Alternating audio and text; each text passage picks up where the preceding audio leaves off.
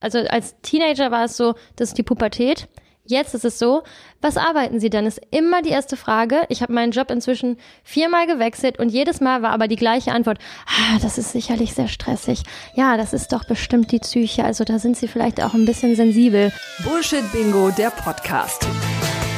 Über Dinge, die du nicht mehr hören kannst oder nicht mehr sagen willst. Sammeln Sie Payback-Punkte? Woher kommst du eigentlich? Also so richtig. Und wann gibt's Nachwuchs? Jeder von uns hat seine eigenen Sätze aus der Hölle. Welche sind es bei dir? Donnerstags ist unser Lieblingstag in der Woche. Deswegen freuen wir uns auch diese Woche wieder besonders auf den Tag, denn es gibt eine weitere Folge. Bullshit Bingo. Das ist der Podcast über Sitze, die du nicht mehr hören kannst. Und zwar mit der wunderbaren Madeline. Hallo. Und meiner Wenigkeit. Mein Name ist Ronja. Und auch heute sind wir wieder nicht alleine hier, sondern haben auch ein drittes Mikrofon angeschlossen. Und an dem dritten Mikrofon, da sitzt Gloria. Hallo Gloria. Hallo. Wir kennen uns schon ein bisschen länger, wenn auch jetzt schon äh, länger nicht mehr gesehen, viel länger. Wir beiden waren nämlich Kommilitoninnen an der Uni, wo wir zusammen studiert haben. Mhm. Da haben wir uns kennengelernt, dann uns irgendwann auch auf Instagram gefollowt. Wie man das so macht. Richtig, vor allem als äh, Medi ich war Medienwissenschaftsstudentin. Warst du auch Ich Medienwissenschaft? war Literatur, Kultur und Medien. Und Medien, ne, aber natürlich. Wow. Irgendwas Genau. mit Medien, dann Ja. kommt man auf Instagram. Und genau da bin ich jetzt vor ein paar Wochen wieder auf dich aufmerksam geworden, weil du da nämlich einen sehr spannenden Post abge, abgelassen hast, gepostet hast, wie auch immer man das sagt. Ich glaube, du hast auch in der Story dann selbst darüber gesprochen. Und zwar, dass du jetzt schon länger sehr unzufrieden mit Ärzten bist. Und deswegen reden wir heute mit dir über die Bullshit-Bingo-Sätze von dir als, wie du selber sagst, unzufriedene Patientin. Cool. Und Patientin schließt ja auch immer ein, dass du eben zu Ärzten gehst aus einem guten Grund. Bei dir ist es tatsächlich eine Krankheitsgeschichte. Kannst du vielleicht darüber mal was erzählen, weswegen du schon so lange zu Ärzten gehst? Äh, ja, klar. Also ich, seit ich denken kann, also es gibt schon ein Video von mir, da bin ich drei, da liege ich so im Bett und meine Mutter sagt so zu Freunden, weil damals hat man ja noch Videos gemacht, oh, Gloria liegt wieder im Bett, die hat schon wieder Bauchschmerzen. Ähm, also seit ich denken kann, habe ich Magen-Darm-Probleme. Ähm, und ich glaube, dadurch bedingt auch eine relativ nervöse Blase und äh, ständigen Harndrang und ähm, next to that weniger vielleicht psychi äh, physisch ist, dass ich noch sehr geräuschempfindlich bin, aber weshalb ich auch oft zu ähm, HNO-Ärzten muss. Ähm, aber auf jeden Fall, das ist ein äh, Krankheitsbild, das mich mein Leben lang dazu zwingt, leider schon ständig zu Ärzten und Ärztinnen zu gehen. Und bis jetzt äh, wenig erfolgreich, leider. Ja.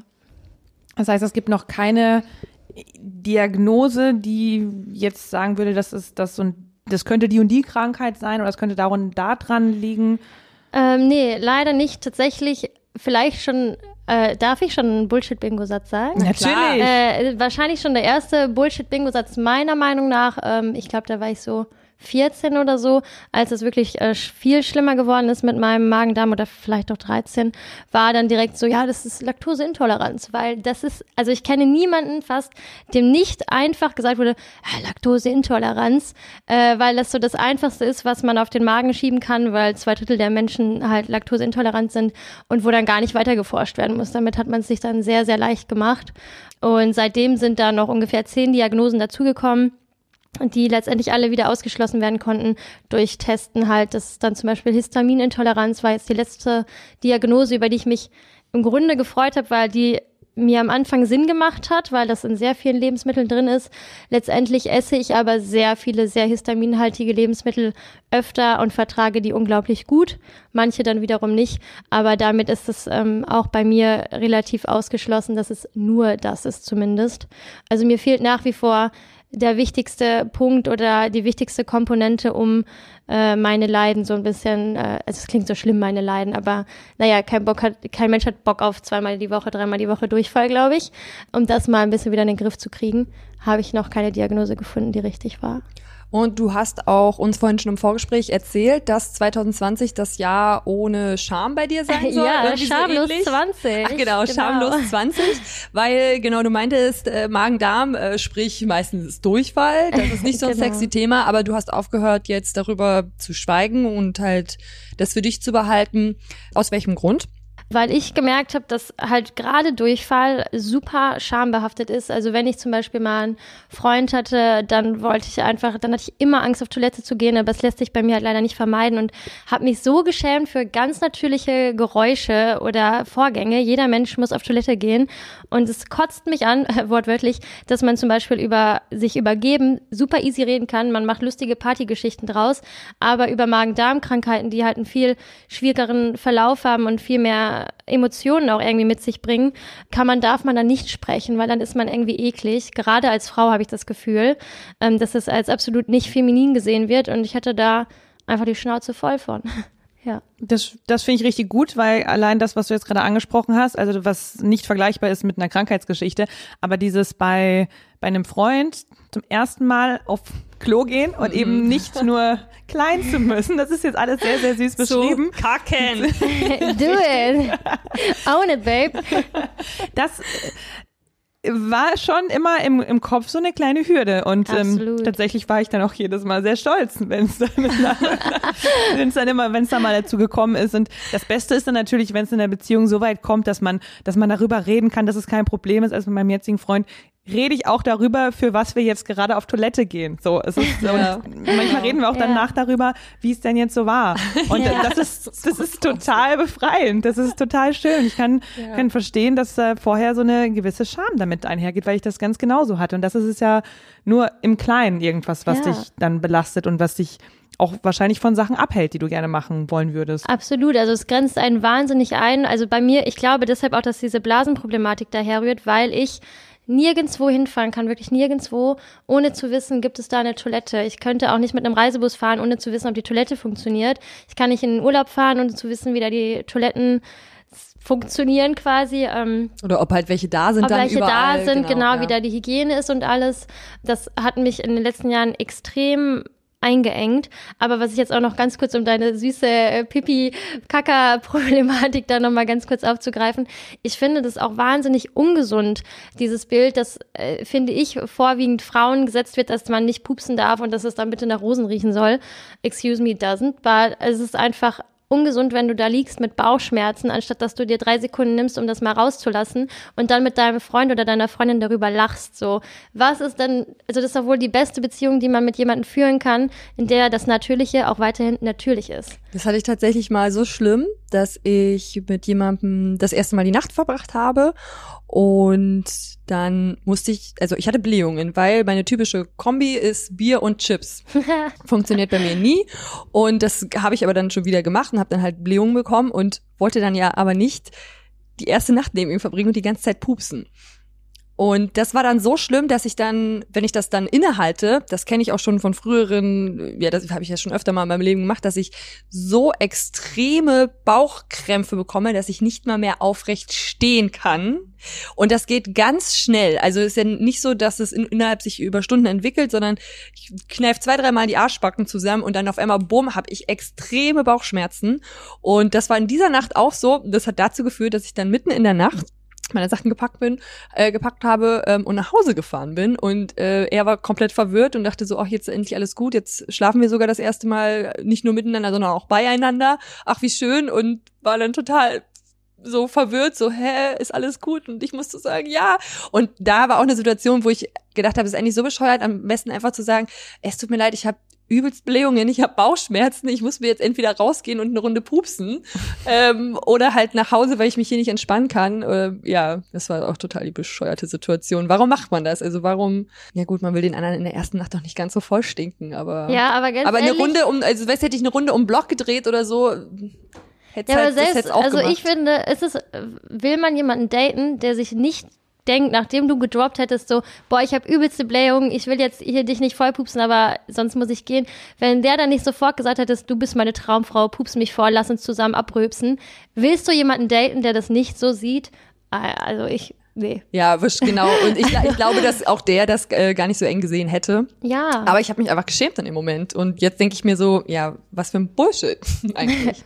das stimmt. Ich habe mir jetzt gerade noch überlegt, was, was vielleicht auch noch okay gewesen wäre, wenn du ihn jetzt nicht hättest voll pupsen wollen und er jetzt auch nicht hätte voll gepupst werden wollen. was ich auch verstehen kann. Es macht sehr viel Spaß, das Wort in den Mund zu nehmen übrigens. Dann hätte, hätte man ja vielleicht auch einfach sagen, also offen ansprechen ist, ist natürlich super, aber ich kann Mhm. auch dann verstehen, dass wir, wir äh, reden ja gerade darüber, dass wir das alle mal nicht gemacht haben, dass wir da Ja. alle verklemmt Mhm. damit waren. Und dann hätte man ja einfach sagen können, so und so sieht's aus. Ich gehe jetzt mal kurz auf Toilette. Mach doch mal Fernseher bitte ganz laut. Das mache ich immer. So ich ist sag es auch immer, cool. mach mal kurz die Musik ganz laut. Dann, damit habe ich so ein bisschen die Barriere durchbrochen, dass die wissen, was jetzt passiert, weil ich, ich muss es halt ansprechen bei meiner Krankheit, wenn ich jemanden date. Ich mache es inzwischen sogar so, dass äh, wenn ich irgendwie auf einem Datingportal bin und jemanden gut finde, dann ist das ungefähr das Dritte, was ich sage, weil die, ich brauche meine Zeit nicht in jemanden zu investieren, äh, die oder der das nicht versteht. Und dann sage ich halt, wenn die dann zu Besuch sind, so jetzt pack dir mal Kopfhörer auf die Ohren oder so. und dann ist okay, meistens. Das ist natürlich auch viel nachhaltiger, als wenn du dann ins Bad gehst und den Wasserhahn laufen lässt. Ja. Und das ist ja aber auch immer so ein Zeichen. Also wenn man hört, dass jemand äh, den Wasserhahn im Badezimmer anmacht, dann weiß man ja auch Bescheid, was gerade Ja. los ist. Ähm, oder dann das zweite oder dritte Mal spült oder so. Das, das denke Ja. ich, ist auch immer, ist auch immer so ein Zeichen, wie man versucht, es zu vertuschen. Was man gar nicht tun muss, aber ich kann es auch verstehen, dass gerade vor fremden Leuten will man jetzt auch nicht so rumpupsen. Obwohl das ja Männer auch machen auf öffentlichen Toiletten, oder? Ja. Männer gehen auf öffentlichen Toiletten kacken. Frauen eher nicht. Ja, nur wenn es sein muss. Nur wenn es wirklich Ja. ganz dringend ist, ja. Ja. Ja, das Stimmt. stimmt. Das stimmt, da sind wir wahrscheinlich echt ein bisschen, bisschen verklemmt. Wobei ich gedacht hätte, vor ein paar Jahren gab es doch diesen Hype über das, um das Buch Darm mit Charme. Ja. Auf, Ah, einmal, ja. auf einmal war doch Deutschland ein bisschen darmoffener, hatte ich so das Gefühl, aber anscheinend noch nicht genug, oder? Ja, also ich habe jetzt letztens tatsächlich erst den Satz äh, gedrückt bekommen, äh, als ich jemand gesagt habe, hier, Schamlos 20, blablabla. Ja, aber Gloria, nur weil du jetzt Schamlos 20 bist, bin ich ja noch nicht Schamlos 20. Also es sind noch nicht alle ready dafür. Kann ich auch voll verstehen, weil für mich ist das eine tägliche Thematik, für andere Leute nicht. Und nur weil ich jetzt hier so easy peasy sage, willst du dann so jemanden daten? Ich bin immer noch schüchtern bei so Sachen. Ich brauche auch vielleicht noch zwei Nächte. Das ist halt ein Work in Progress für jeden und auch die Thematik wahrscheinlich für alle Leute. Und vielleicht haben auch nicht alle dieses Buch gelesen oder so. Aber ja, es war ein Ding. Also ich habe es auch mitbekommen. Ja. Jetzt geht's vor allem um deine Geschichten, die du bei ÄrztInnen erlebt hast. Und deine Leidensgeschichte ist schon relativ lang, also schon wahrscheinlich seit der Kindheit hast Ja. du damit Probleme und auch mit der nervösen Blase. Was gibt dir denn das Gefühl, dass du immer unzufriedener wirst, wenn du, wenn ein Arztbesuch ansteht? Ähm, vor allem, dass direkt immer, das war schon als äh, junges Mädchen so, dass, also als Teenager war es so, das ist die Pubertät. Jetzt ist es so, was arbeiten Sie denn? Ist immer die erste Frage. Ich habe meinen Job inzwischen viermal gewechselt und jedes Mal war aber die gleiche Antwort. Ah, das ist sicherlich sehr stressig. Ja, das ist doch bestimmt die Psyche. Also da sind Sie vielleicht auch ein bisschen sensibel. Und ich kann dann jedes Mal aufs Neue sagen, es ist, also sorry, scheißegal, ob ich gut drauf bin oder schlecht drauf bin, ob ich gestresst bin, ob ich zufrieden bin, ob ich im Urlaub bin. Die Problematik bleibt gleich und trotzdem 80 Prozent aller Ärzte und Ärztinnen haben da schon ihre Meinung über mich gefällt. Und ich habe da mit sehr vielen Freundinnen drüber gesprochen und die bekommen tatsächlich das gleiche Feedback, dass ich habe vor allem das Gefühl, dass ähm, wir Frauen, aber weil ich auch mit mehr Frauen gesprochen habe, sehr schnell in so eine Sensibelchen-Ecke gedrängt werden und uns dann halt Thematiken eher auf die Psyche gelegt werden, als dass mal wirklich geforscht wird. Ja, das ist tatsächlich nicht nur ein Gefühl, denn die Medizin ist wirklich mehr auf Männer gerichtet, mehr auf Männererkrankungen gerichtet, zum Beispiel die zu erforschen.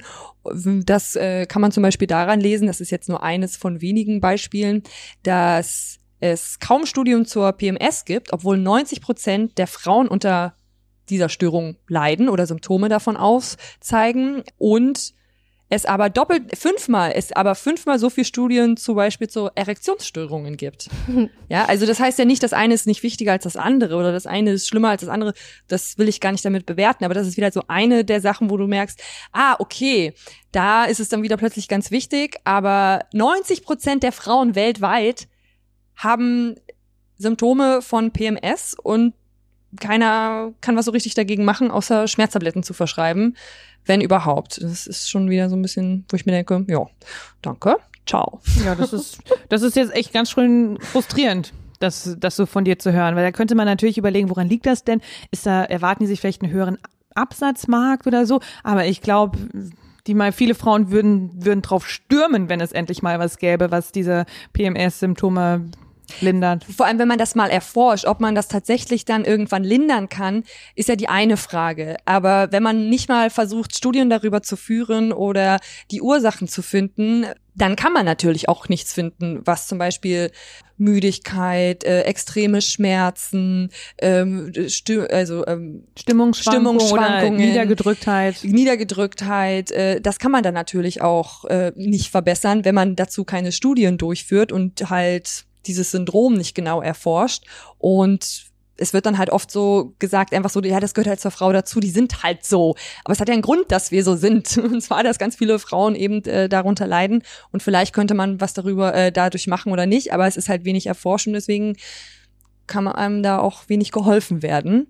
Ja, aber ich wollte gerade sagen, das ist es ja sowieso, also das ist ja auch überhaupt der Bullshit-Bingo-Satz des Jahrmillionens, so ah, du hast ja bestimmt deine Tage, wenn Ja. mal jemand schlecht drauf ist. Und dass man halt immer diskriminiert wird mit der Periode, als wäre man A, entweder was Dreckiges, gehen wir in die Werbung, ist Periode immer blau oder so, äh, als wäre man jetzt ein super Sensibelchen, als müsste man immer gut drauf sein, als hätte man Migräne oder so. Es gibt so viele Klischees zum Thema Periode, wo überwiegend Männer, Frauen was Negatives auferlegen, einfach weil sie sich mit der Thematik gar nicht auseinandergesetzt haben. Und ich denke da immer nur, es gibt diesen Spruch, ich weiß nicht, welche Queen den erfunden hat, aber Dankeschön, so halt, we can do everything, they can do bleeding. So, Bitch, mach uns das jetzt mal nach, muss man mal andersrum sehen. Also ich übersetze so, das ne? mal ganz kurz. Wir können alles machen, was sie auch können und das sogar blutend. Ja, genau. So Männer, vielleicht solltet ihr nicht sagen, wir sind Sensibelchen, wenn wir zur Arbeit kommen, leidend, sondern vielleicht solltet ihr mal euch fragen, wie das überhaupt ist, wenn wir da am Verrecken sind und trotzdem einen ganz normalen Job machen, nämlich ihren Job und genauso gut.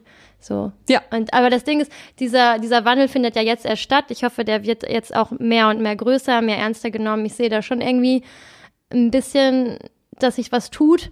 Aber ich glaube, deshalb gibt es auch so wenig Studien, weil ich glaube, vor 50 Jahren, als auch noch irgendwie Vergewaltigung in der Ehe ein Thema war, da gab es halt nur, ja, Frauen haben ihre Periode und das ist scheiße und wir wollen da nichts von sehen. Weil die Männer da halt an der Macht waren und die Förderung für Forschungsgelder halt einfach von Männern kam, weil es noch keine Frauen in diesen Positionen gab. Und wir brauchen erstmal Frauen in der Position, Gelder zu verteilen, damit diese Forschung vorankommt. Das finde ich auch und ich hoffe, dass das äh, passiert. Und du hast uns ja noch mehr Bullshit-Bingo-Sätze mitgebracht. Ähm, was wäre da noch so einer? Mm, Ja, zum Beispiel jetzt äh, latest äh, war ich beim Frauenarzt, nachdem de, zu dem ich viele Jahre gegangen bin jetzt tatsächlich, ähm, nachdem ich von sehr vielen Urologen nicht ernst genommen wurde, was er wusste. Er war eigentlich bis dahin auch immer auf meiner Seite, mein Frauenarzt. Und ich habe ihn dann gebeten, noch einen letzten Test durchzuführen, den sonst der Urologe gemacht hätte. Und ob er jetzt einen schlechten Tag hatte hin oder her, ist dann auf jeden Fall komplett ausfallend geworden, hat richtig geschrien und dann nur gesagt, ich solle mich mal nicht so anstellen. Alle Frauen müssen oft aufs Klo. Was? Ich habe einfach, ich habe, ich, ich hatte keine Worte in diesem Moment. Also ich kann jetzt ja noch so cool tun, aber in dem Moment hat mein Herz gerast, ich hatte einen Knoten im Bauch. Ich habe, ich wusste, ich habe noch eine Untersuchung vor mir mit diesem Frauenarzt, der wollte da immer noch unten bei mir rumsuchen, was ja sein Job ist.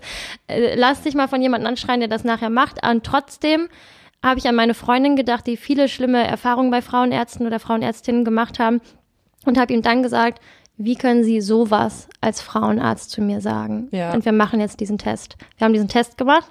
Ich hatte recht, es war was nicht in Ordnung. Aber er hätte diesen Test nicht gemacht. Und das ist wieder auch nur ein Beispiel von absoluter Fehldiagnose. Letztendlich das Medikament, was er mir dafür verschrieben hat, war auch wieder eine absolute Fehldiagnose. Ich habe es Gott sei Dank nicht genommen.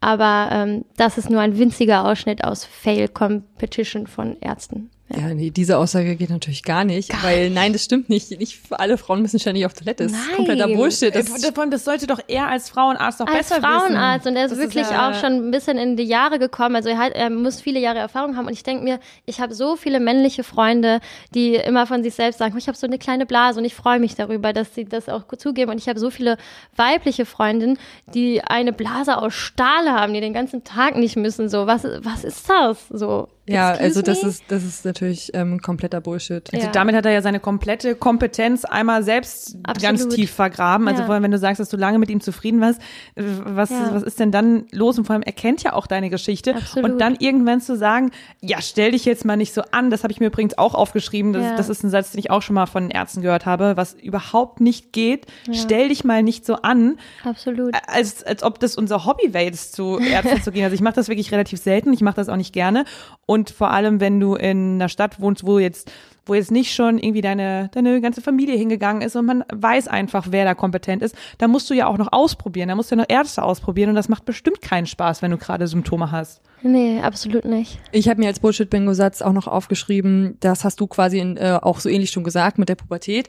Äh, das ist in ihrem Alter so. Ja, Das, absolut. das wurde mir zum Beispiel auch gesagt, ich hatte ganz schlimme Probleme mit Blasenentzündung und jede Frau, also es ist, das ist zum Beispiel auch wieder eine typische Frauenkrankheit, das haben zwar auch Männer, aber vor allem Frauen haben Blasenentzündungen und jede, die das schon mal hatte, weiß, das bedeutet nicht, dass man irgendwie am Tag irgendwie zehnmal auf Toilette muss und das war's, sondern es sind extreme Schmerzen. Ich krämpfe, ich konnte auch nicht zur Arbeit gehen, also das, das ging dann gar nicht. Und ich habe da jahrelang wirklich so schlimm mit zu tun gehabt, dass ich ähm, eine lange Zeit zum Beispiel auf Sex verzichtet habe, weil das dadurch ausgelöst wurde. Ja, Honeymoon-Krankheit. Genau. Und dann bin ich halt zu verschiedenen Urologen gegangen, weil es war einfach ein großer Leidensdruck, den ich so nicht mehr hinnehmen konnte. So manche haben das mal ab und zu, einmal im Jahr oder zweimal im Jahr, damit kann man noch leben, aber ich hatte das, naja, fast eigentlich jedes Mal, wenn ich Sex hatte. Und das ist halt, wenn man jung ist, ziemlich scheiße.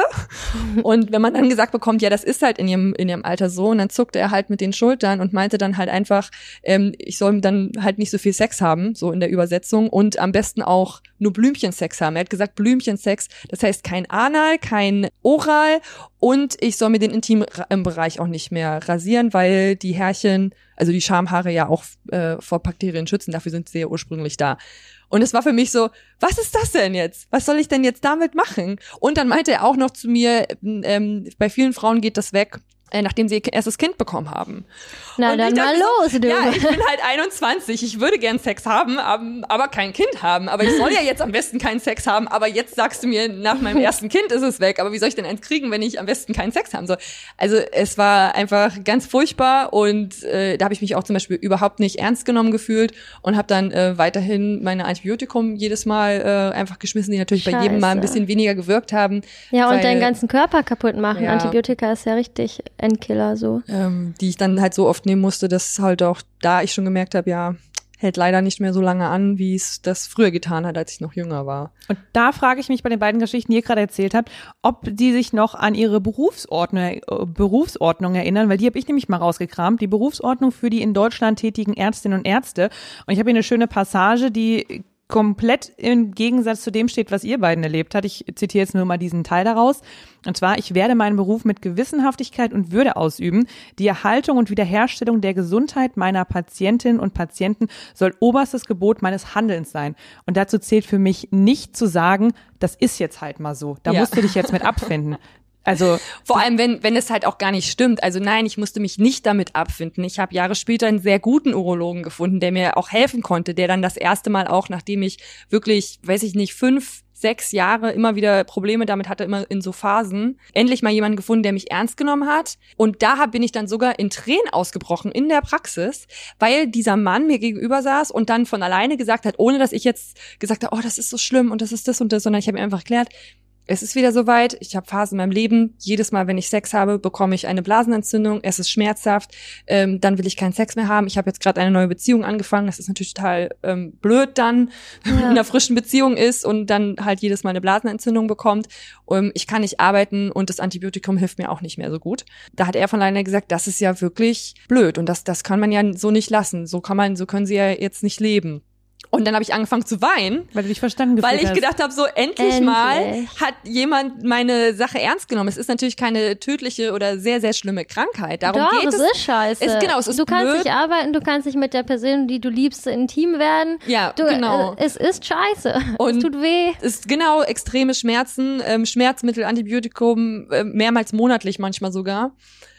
Und da habe ich dann vor Erleichterung einfach geweint und der hat dann ähm, eine Spiegelung, wie heißt das, äh, Harnröhrenspiegelung äh, bei mir gemacht und so weiter und so fort und ähm, verschiedene Tests an mir durchgeführt und dann haben wir etwas gefunden, wie es eine Therapiemöglichkeit, die mir geholfen hat. Das war dann leider zwar auch wieder ein Langzeitantibiotikum, aber alleine dadurch, da, also die, das habe ich dann drei Monate wirklich jeden Tag nehmen müssen, aber alleine, dass der mir mich wirklich ernst genommen hat und auch alles getestet hat, auch auf E. coli-Bakterien, ob ich einen Knick im Harnleiter habe, Mhm. weil das kann dann halt auch Bakterien ansammeln und weiß ich nicht noch was alles, habe ich dann diese drei Monate die Anti das Antibiotikum genommen Und seitdem ist es gut. Oh, das freut mich voll. Und das war dann wirklich so, dass der eine Arzt und auch noch andere Ärzte, ich war ja auch jedes Mal, wenn ich eine Blasenentzündung hatte, bei meiner Frauenärztin oder bei meinem Hausarzt. Also die waren auch mit der Geschichte, ähm, die wussten davon.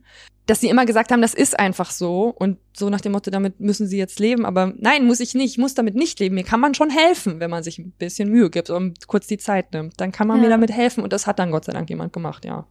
Ich habe auch das Gefühl, dass alle, also die meisten Ärzte oder Ärztinnen, die ich getroffen habe, sind in so einer tödlichen Routine. Ich weiß auch nicht, ob das daran liegt, dass die zu viele Patienten, Patientinnen aufnehmen müssen, dass sie zu viele Jahre in einem speziellen Gebiet halt arbeiten, ob es vielleicht Sinn macht, dass Ärzte irgendwie die Gebiete mal wechseln, aber das glaube ich eigentlich auch nicht, aber das äh, Routine blind macht, das ist ja auch verständlich, das kennt man ja auch von Lehrerinnen, Lehrern und bestimmt Millionen anderen Berufen. Aber wie du ja auch vorhin schon gesagt hast, wir haben zwar in Deutschland keinen verpflichteten verpflichtenden Eid, aber wir haben halt immer noch ein Grundgesetz, vor dem die Würde des Menschen unabtastbar ist. Und äh, ja, wenn man dann einfach sagt, äh, jemand kommt zu dir und sagt, ich habe Schmerzen und du sagst, es ist jetzt einfach so, weiß ich jetzt nicht, ob die Person sich da würdevoll behandelt fühlt, zum Beispiel. Und dann frage ich mich auch, wo ist denn der Ehrgeiz? Weil du Ja, hast ja den, absolut. den Beruf auch ausgewählt, eben um Menschen zu helfen, um wieder den Normalzustand, den Gesundzustand herzustellen, wo sich ein Mensch wohlfühlt.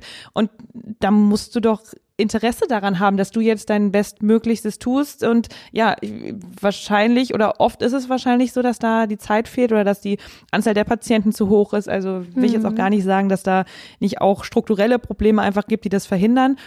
Aber ja, da fehlt einem dann irgendwie der Ehrgeiz. Ich habe da tatsächlich im Voraus von diesem Interview mit meiner Schwester nochmal telefoniert. Die ist Ärztin.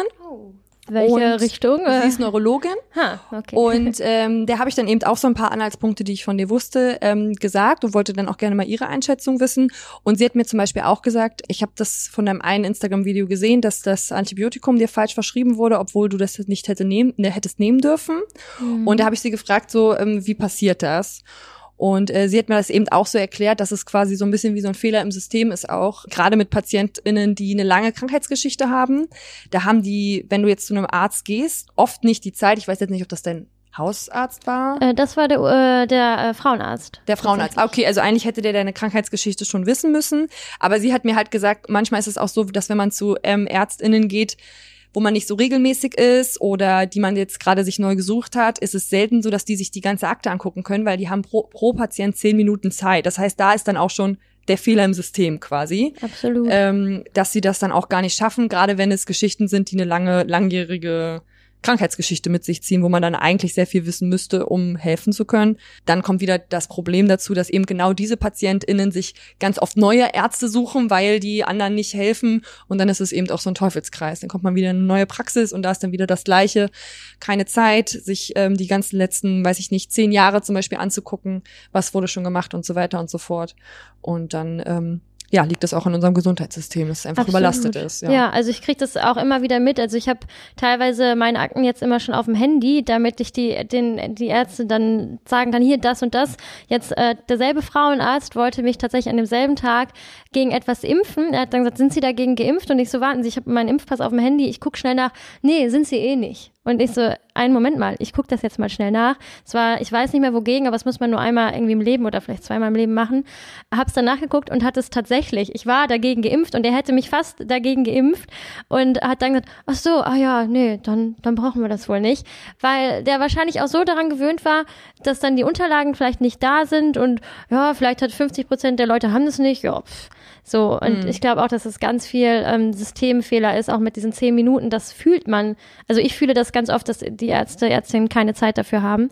Und ja, das muss sich auf jeden Fall im System ändern, auf jeden Fall.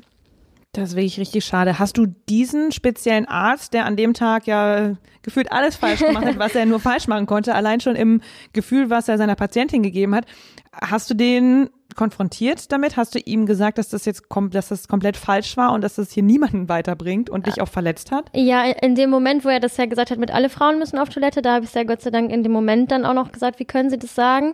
Und ich habe gesehen, Gott sei Dank, dass in dem Moment in seinem Gesicht hat sich was verändert. Ich glaube, er hat sich kurz geschämt und war danach auch irgendwie sanfter in der Untersuchung. Hätte auch genau andersrum laufen können, habe ich auch schon gehabt, dass ich äh, Ärzte oder Ärztinnen, in, in meinem Fall leider immer Ärzte, konfrontiert habe und die dann richtig sauer geworden sind. Bei ihm war das nicht so, aber ich habe ihm jetzt nicht nochmal nachträglich gesagt, hey, du hast mir jetzt auch noch das falsche Antibiotika verschrieben. Hätte, Antibiotikum hätte ich vielleicht auch noch echt machen müssen. Muss aber sagen, aber jetzt will ich das natürlich eigentlich ändern. Manchmal bin ich einfach so leid und so müde, dann nochmal dahin zu gehen und ja, irgendwie, ich sollte es machen. Doch, ich sollte es machen. Also letztendlich ist es ja auch immer noch so, du hast weiterhin eine schwache Blase und Magen-Darm-Probleme. Ja. Also dir konnte immer noch niemand helfen. Ja, das ist richtig. Also ich habe jetzt äh, im Dezember endlich einen Gastroenterologie-Termin. Aber zum Beispiel für die Blasenthematik, ich hatte schon drei Urologentermine hier in Berlin. Es ist gar nicht so leicht, einen Urologentermin zu bekommen. Ich weiß, ja. Ähm, und ich habe mir extra Ärzte, Ärztinnen rausgesucht, auch wenn die weiter weg waren, mit sehr guten Bewertungen.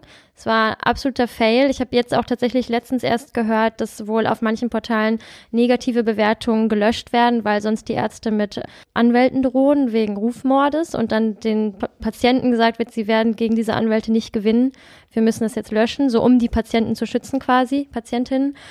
Und äh, tatsächlich hatte ich halt jetzt letztens endlich den lang erwarteten Termin. Ähm, und dann sind alle Bahnen ausgefallen. Ich bin extra eine Stunde früher los, habe dann die ganze Stunde versucht, diese Ärzte, äh, also diesen Arzt zu erreichen, um zu sagen, ich komme fünf Minuten zu spät. Hab dann irgendwann bin ich auch zu Fuß gerannt dorthin und war dann alles in allem zehn Minuten zu spät. Die Praxis war zu fünf Minuten vor Schließzeit offiziell. Ich habe mir auch nur so gedacht, da kommen jetzt aber wieder die zehn Minuten ins Spiel für den Termin. So, hä, wie können die mir denn einen Termin geben, einer Neupatientin und da zehn Minuten für einrechnen? Die müssen mhm. sich doch erstmal mein Krankheitsbild anhören. Und dann kam tatsächlich ähm, das Praxisteam raus, hat mich draußen gesehen. Ich muss ganz ehrlich sagen, zu dem Zeitpunkt habe ich geweint, weil das war ein Tag, nachdem ich die Diagnose von dem Frauenarzt bekommen habe, das falsche Antibiotikum. Ich wollte endlich einfach wissen, was los ist. Und die, der nächste Bullshit-Satz war dann, nö, wir haben aber jetzt Feierabend. Die haben mich dann weinend in ihrem Treppenhaus sitzen lassen.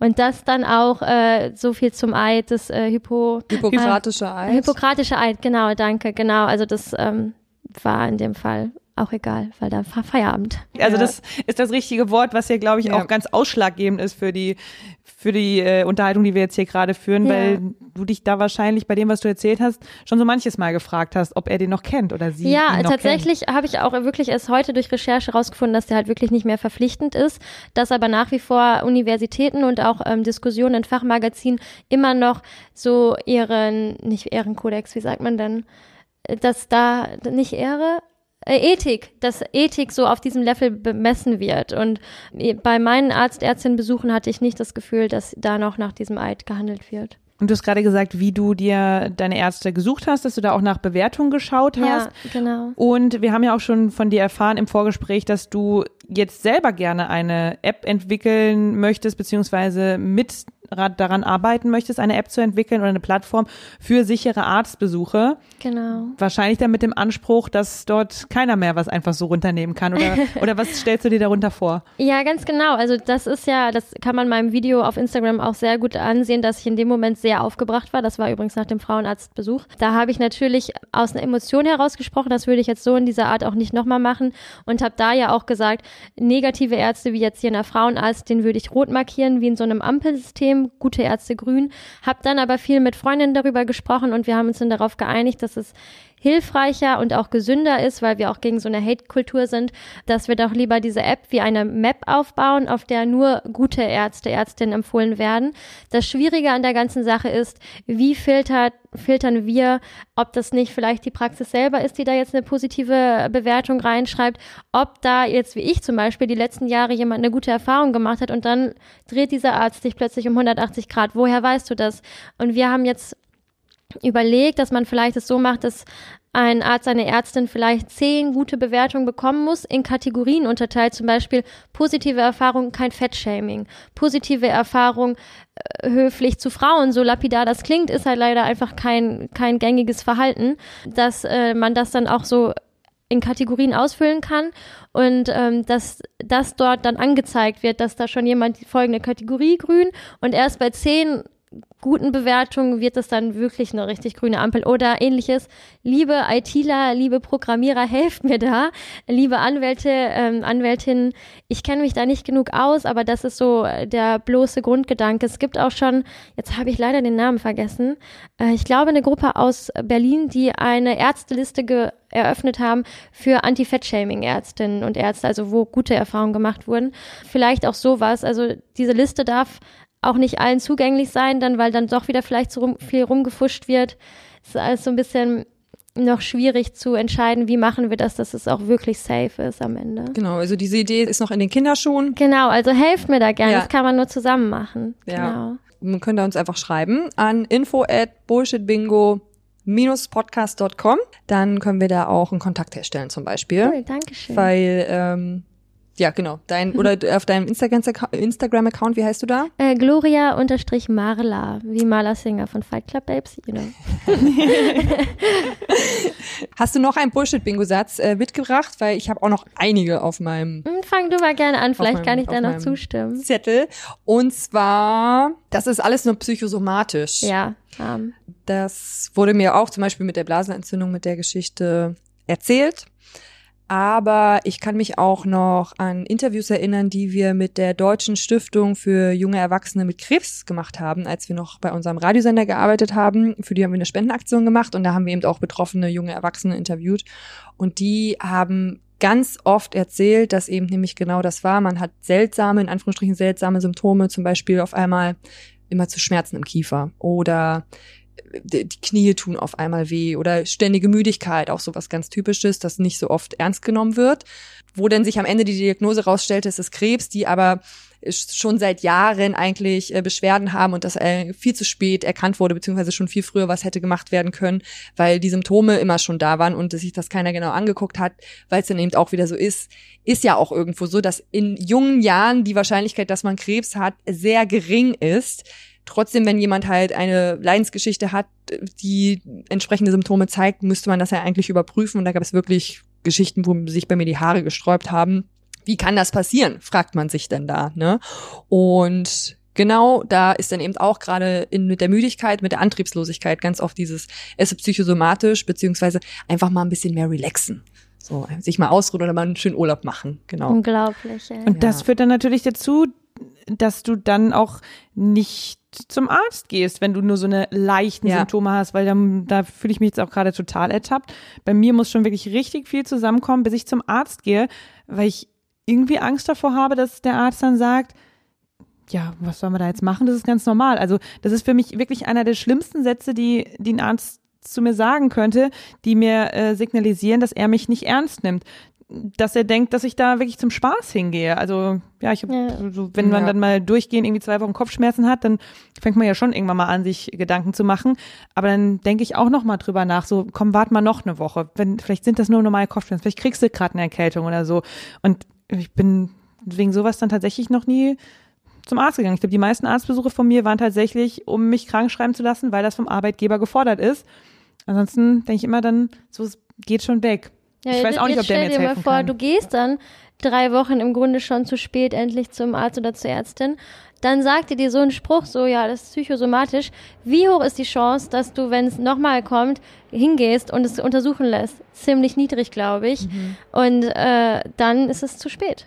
Ganz ja. oft. Also es gibt sehr viele Krankheiten, die früh erkannt werden müssen, weil sonst ist es sehr schwer, sie zu behandeln und die genau aus solchen Gründen eben nicht früh genug behandelt werden. Das finde ich super furchtbar. Ja, und je schlimmer die Krankheit ist, desto früher sollte sie natürlich am besten behandelt werden. Und natürlich, alles, was wir jetzt hier gerade erzählen, gilt natürlich nicht für alle Ärztinnen und Ärzte. Es gibt immer auch eine Gegenseite.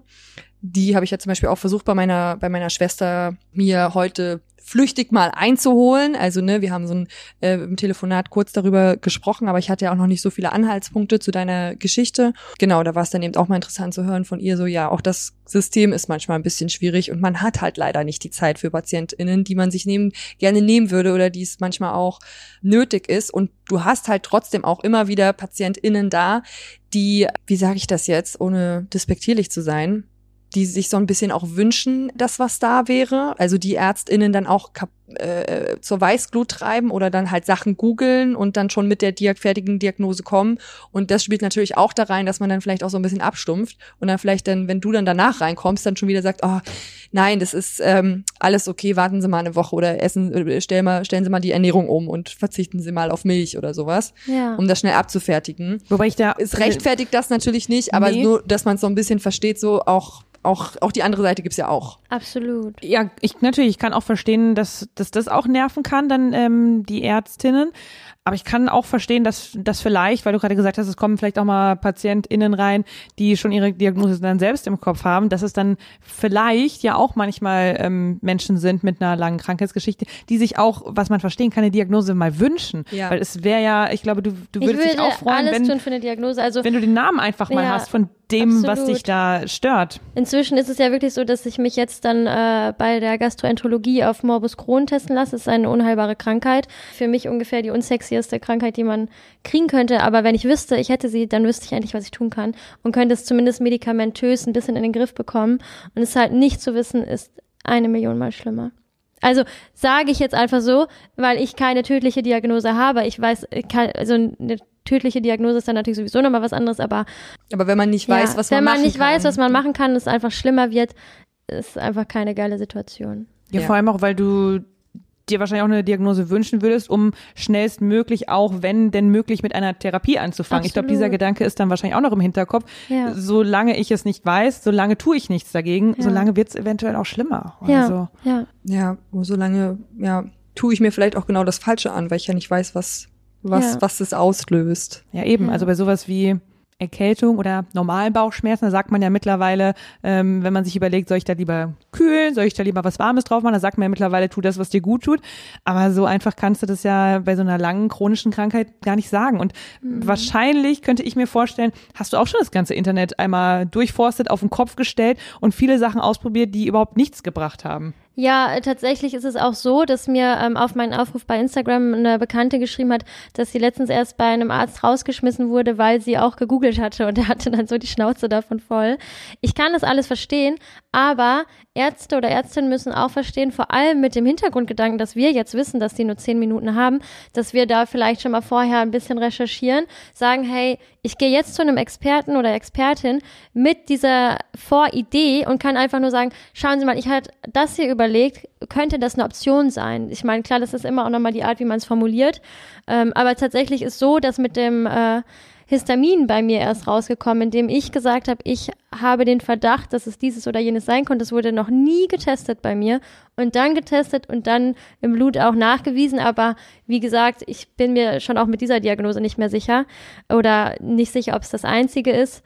Ja, also es ist irgendwie so tricky jetzt mit dem Internet. Aber was man ja auch sagen muss, wenn man im Internet nachschaut, ist man immer schwanger und gleichzeitig tot. Also, I don't know. so ist es dann doch hilfreich, vielleicht nochmal eine Expertin, Experten aufzusuchen. Ich habe immer das Gefühl, es ist immer, man hat Krebs. Wenn man irgendwas googelt, ich, Oh. ich finde immer die Ja. Diagnose, man hat Krebs. Ja. Also nicht nur ich, auch anderen Leuten geht das so. So, sonst sollte ich vielleicht wirklich mal zum Arzt gehen. Da ich aus einem Medizinerhaushalt komme, äh, mache ich das gar nicht, weil meine Mutter ist zum Beispiel auch noch gelernte Krankenschwester Ah, und arbeitet weiter im Gesundheitswesen. Deswegen ist mein Google, was, wenn ich irgendwie was habe, ähm, Mama und meine Schwester.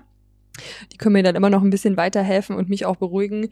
Ja, von dem Googlen, da wird mir immer abgeraten, mach das bloß nicht, mach das bloß nicht. Und wenn ich es mal mache, dann ist sofort meine Schwester parat und sagt, äh, nein, nein, nein, nein, nein, mach dir mal, das, das hast du nicht, hab keine Angst und so und kann mich da ein bisschen beruhigen. Das ist wirklich Ähm, beruhigend. das ich hätte auch gerne jemanden in der. Familie. Ich sag dir, eine Ärztin in der Familie zu haben, ist absolut spitzenklasse, weil die kann dann immer noch andere Ärzte auch noch mal ein bisschen einschätzen und hat ja auch ein Netzwerk. ja. Also sie fragt mal ihre alte Studienkollegin, die ist jetzt zum Beispiel Oh, Urologin stimmt. oder ah, äh, that's the Vitamin B I want. ja, genau. Das ist, ja, das, ist dann wirklich, wirklich von Vorteil. Ja. Und einmal, als ich tatsächlich sogar ins Krankenhaus musste, wegen Uh. Verdacht aus, auf Hirnhautentzündung, war es aber letztendlich nicht. Also es war alle, alles in Ordnung.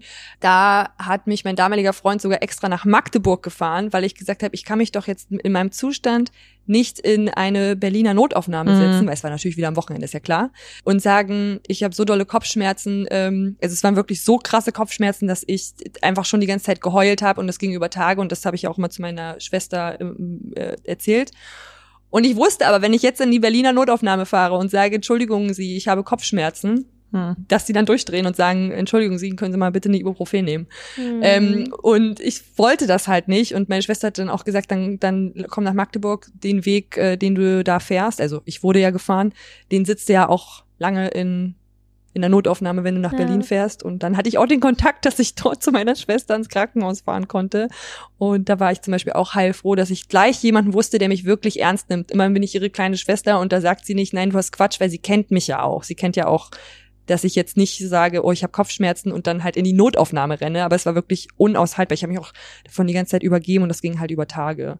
Ja, aber genau deshalb brauchen wir ja diese App, weil du hast eine Schwester. Du könntest jetzt sagen, hey, äh, in Magdeburg ist deine Schwester. Hab ich jetzt nicht mehr, ah, jetzt, aber sie war damals noch in Magdeburg. Sag ich mal, sie ist jetzt ja. in Buxtehude dann können wir an dieser Map eintragen, Buxtehude, Ärztin gut, weil und dann sagen zehn Leute, sie ist gut, weil und dann können Leute sie jetzt auch besuchen und dieses Vitamin D, was du einfach durch Geburtsglück hast, können wir dann teilen mit anderen Menschen und das ist der Sinn von dieser App. Ja, da kann ich gerne ja. ein bisschen meinen Senf dann dazugeben und das Insiderwissen meiner Schwester.